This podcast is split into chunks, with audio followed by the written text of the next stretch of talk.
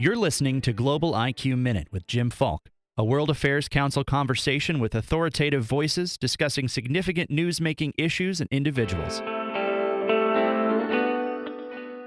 9 11 was a defining point for our nation, as it was for many individuals who chose different ways to serve. Some enlisted, others changed their majors and career plans. My guest tonight, Farah Pandith, chose to return to public service, going back to the United States Agency for International Development. After some time in Afghanistan, she joined the National Security Council to fill a new role dealing with Muslim outreach. It was from this position that she traveled over two dozen countries and met with scores of Muslims, as well as women fighting violent extremism, teenage boys and girls searching for their identity, a normal process for young people made even more difficult often in countries that saw them as a threat.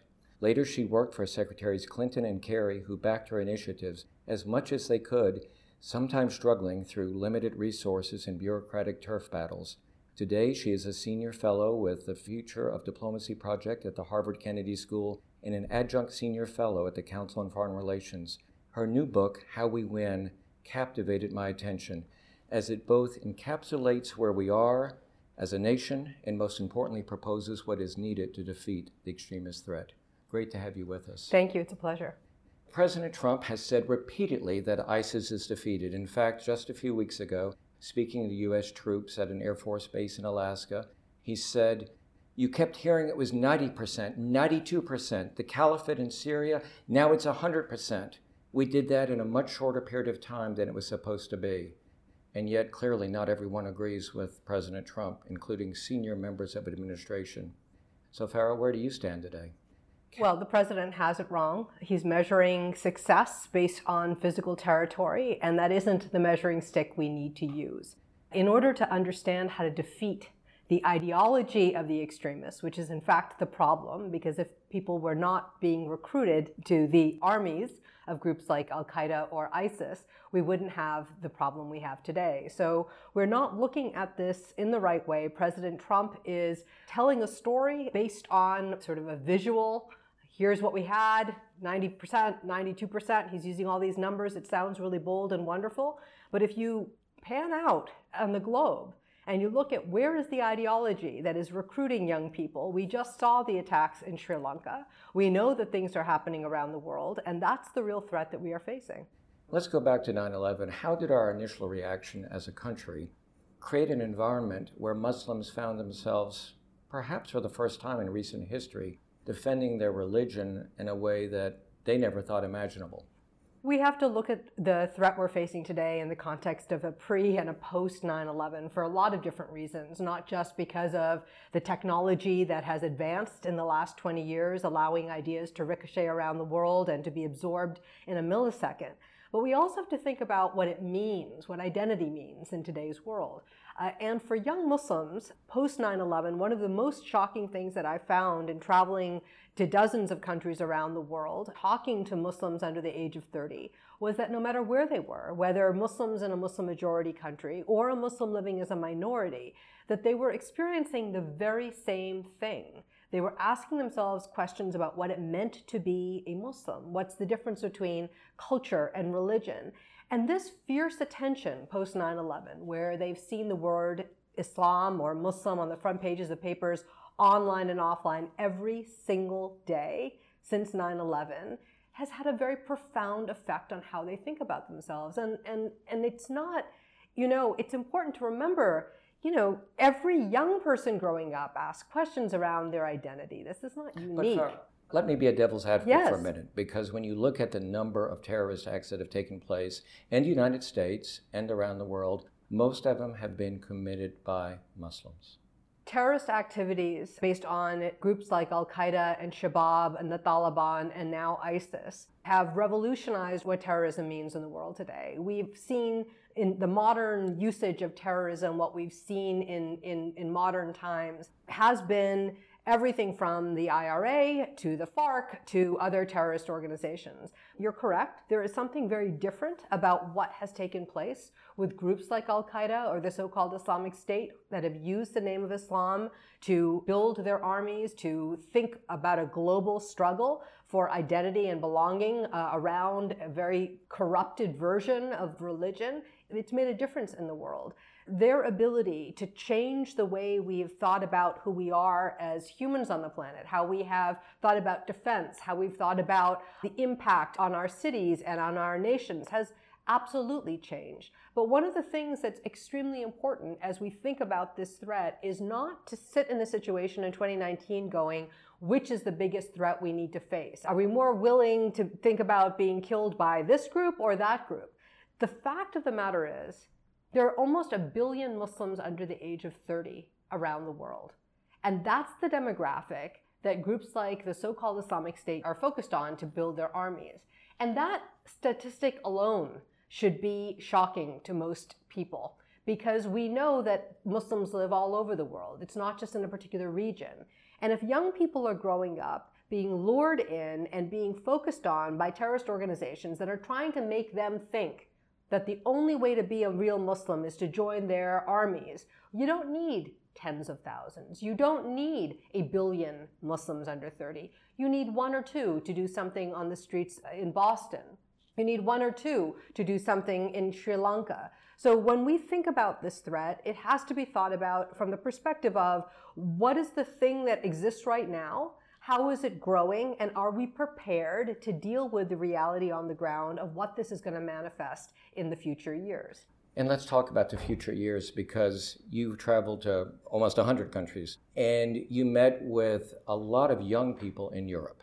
Mm-hmm. Your European counterparts at first were surprised that you would even make this effort. In fact, you had to talk to your American colleagues and explain and justify why you thought this was important in the years right after 9 11, the Bush administration was obviously rightly trying to figure out how to defend ourselves. We stood up the Department of Homeland Security. We increased our attention on intelligence and intelligence sharing. We tracked financial resources of terrorist organizations. And we were doing all these things to make sure that Al Qaeda and groups like it could not take hold and get the upper hand. But we also know that in 2006, President Bush said in his national security strategy that, that this is a battle of arms and a battle of ideas. And the battle of ideas component, this ideological us versus them narrative that a group like at that time Al Qaeda was using to recruit young people, we knew that in order for us to be able to fully defeat these kinds of terrorists, we needed to make sure that we were winning the ideological war, that they were not willing. And the only way to do that was to make sure that young people were finding a way not to find that ideology appealing, not by governments telling them what to think or how to, how to believe in themselves, but by their own peers working with them to say that that ideology is not a good one to go down. Violence in the name of Islam is not a good thing. So, what we did as a US government is to experiment on talking with civil society, Muslim youth, to say what's actually happening in your communities. How are you thinking about these issues? Why is this ideology appealing to you? And then working with local NGOs, non government organizations on the ground to scale up and build out programs of all different kinds that actually work on the issue of identity. And that's what we experimented in in Europe. And we were doing this well advanced, I have to say, compared to where the European governments were at the time.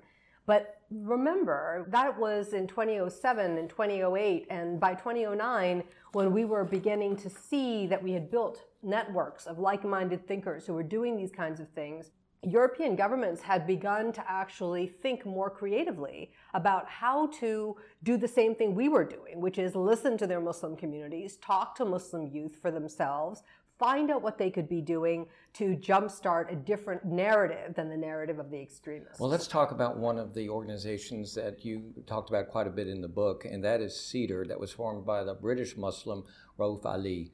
How did that get started? Who is he, and what has been its progress? Well, the CEDAR network is one of the first experiments the US government made in trying to build networks of like minded thinkers. One of the things I was hearing all across Europe was that young Muslims growing up didn't see the kind of role models that they needed to see to actually think about a future in a different way. And so we wanted to say, you know, look, there are a lot of them around. just because you haven't heard of them doesn't mean that they don't exist. So, how could we think about ways to actually bring their backgrounds and their stories to the forefront? How could we think about mentorships? How could we think about bringing a different type of young Muslim into the architecture of how people talk about what it means to be Muslim and not just pair being Muslim with terrorism? And so, as we talked about how to do this, one of the things that I knew we had to do was to bring Muslims from all over Europe together so that they could come up with an idea on how to do this. It wasn't for the US government to say, this is what we're going to do. And so what we did is we worked with a London based NGO called the Institute for Strategic Dialogue. And we asked them to help us think through who were the young Muslims that we could bring to the table to, in fact, spend some time together and talk about what could we do? How could we build this out? And let me remind you that in 2008, this kind of stuff was not being done. There was no government that was going out and making, meeting a social entrepreneur in Sweden and a social entrepreneur in Sicily and somebody who was a very creative cultural icon from the Netherlands or a musician from London. We weren't seeing that kind of thing happen. So the United States government was the convener and the facilitator and the intellectual partner in doing this, but we weren't telling them what to do. When we, we handpicked 50 young Muslims that we knew had the potential to think creatively and build the kind of network and share ideas. And we, we went to Salzburg. We went to the Salzburg seminar, which was a, a really beautiful location to spend three or four days. And we basically had a retreat where these 50 young Muslims had a chance to spend time talking through what it is that was needed. And by the end of it, they all agreed that they wanted to build a network across Europe, a pan European network that would offer an opportunity to see different kinds of role models and have training programs and to do a whole series of different kinds of things. Uh, and that was born, and it was called the Cedar Network. And that was facilitated through the US government with the help of both the Salzburg Seminar and the Institute for Strategic Dialogue, but it was the US government that gave the money for it to get off the ground. It's nice to hear a positive story like that. I want to pivot to something that's not quite so positive, and that's the very uncomfortable relationship we have with Saudi Arabia. Mm-hmm. And I have to say that it really distressed me when I read that you were still finding material dated as late as 2018 that was being put into the schools, not just in Saudi Arabia, but across the world. Why is Saudi Arabia still doing all this to really foment extremism? One of the things that is very important in this book is to tell the American taxpayer what I saw around the world. I cannot be an honest broker in telling you the kinds of things I saw around identity formation and the system that is underlying extremism if I wasn't honest about what I'd seen in almost 100 countries around the world vis a vis Saudi Arabia. And what I talk about in the chapter called Plague in the Gulf is an opportunity for us to take a look at what would happen if you're an entity and you're designing a strategy to make sure your way of interpreting Islam is the only way that people absorb. And that you believe that your way, this monolithic version, this very strident version of an interpretation of Islam, is the only thing that will be allowed to be seen and heard and grow. The tactics that Saudi Arabia has deployed over decades, this is not just a matter of, you know, a couple of years, over decades, and they've spent billions of dollars doing this has manifested in a lot of different ways. They, you talked about textbooks that teach a very specific way to be a Muslim. Those textbooks are so severe and so strident in their interpretation of a monolithic way to be who is and who is not a Muslim that the so called Islamic State used those very same textbooks when they were standing up their so called caliphate. But Saudi Arabia has been the victim of extremism. This is a, a great line that Saudi Arabia will give you. We're a partner with you in fighting extremists. We have our own problems with extremism. If that, and that is the case, that is true. But that doesn't take away from the fact that whether it's textbooks that they have deployed for free around the world, all over the world, so that people can sort of understand what it means to be Muslim, whether it is a translation, a very specific translation of a Quran that says that there is an us versus them. Let me interrupt yes. and just ask you to elaborate on that yes. because you talked about how there's so many different editions of the Quran. And so some are much more extremist in their interpretation well, than others. a holy book that is hundreds of years old and is being looked at today, just like the Bible or any other old scripture, there are many people who have translated it, and, and the words are very complex. How you think about what the origin of the word is and what word you're going to use and how you translate it, it has many, many meanings. You can't just pick up an old version of the Bible and expect somebody to be able to read it and say, I get the context of it it requires really serious study. What the Saudis have done is they have scrubbed away nuance. They've scrubbed and they've interpreted it in a very strict way. They've given this version of the Quran for free around the world. It's come to America. It, it exists in mosques and in prisons around the United States. These versions of the Quran exist in countries all over the world and in schools and in community centers. And the reason why that is important is because when people look to Saudi Arabia, their expectation is that because two holy sites are in Saudi Arabia, they must know more than anyone else. There is no Vatican in Islam. Saudi Arabia is not the Vatican. The point of this is not to say that it is just the Qurans or it's just the textbooks. It's to say that there has been a systematic endeavor over decades where the persuasion of being one kind of Muslim has infected communities that are, have very old Islamic heritages and traditions. They have changed the way people live and eat and dress and believe. Uh, and the reason why this is important for us to understand as we look at the issue of extremism is because if you believe that there is only one way to be a Muslim, and you believe that there is a monolithic way to be, and you're eradicating 1400 years of history and all the nuance that happens around the world, it, it makes it easier for a group like Al Qaeda or the so called Islamic State to build off of that. So, the title of your book is How We Win. My last question Will we win?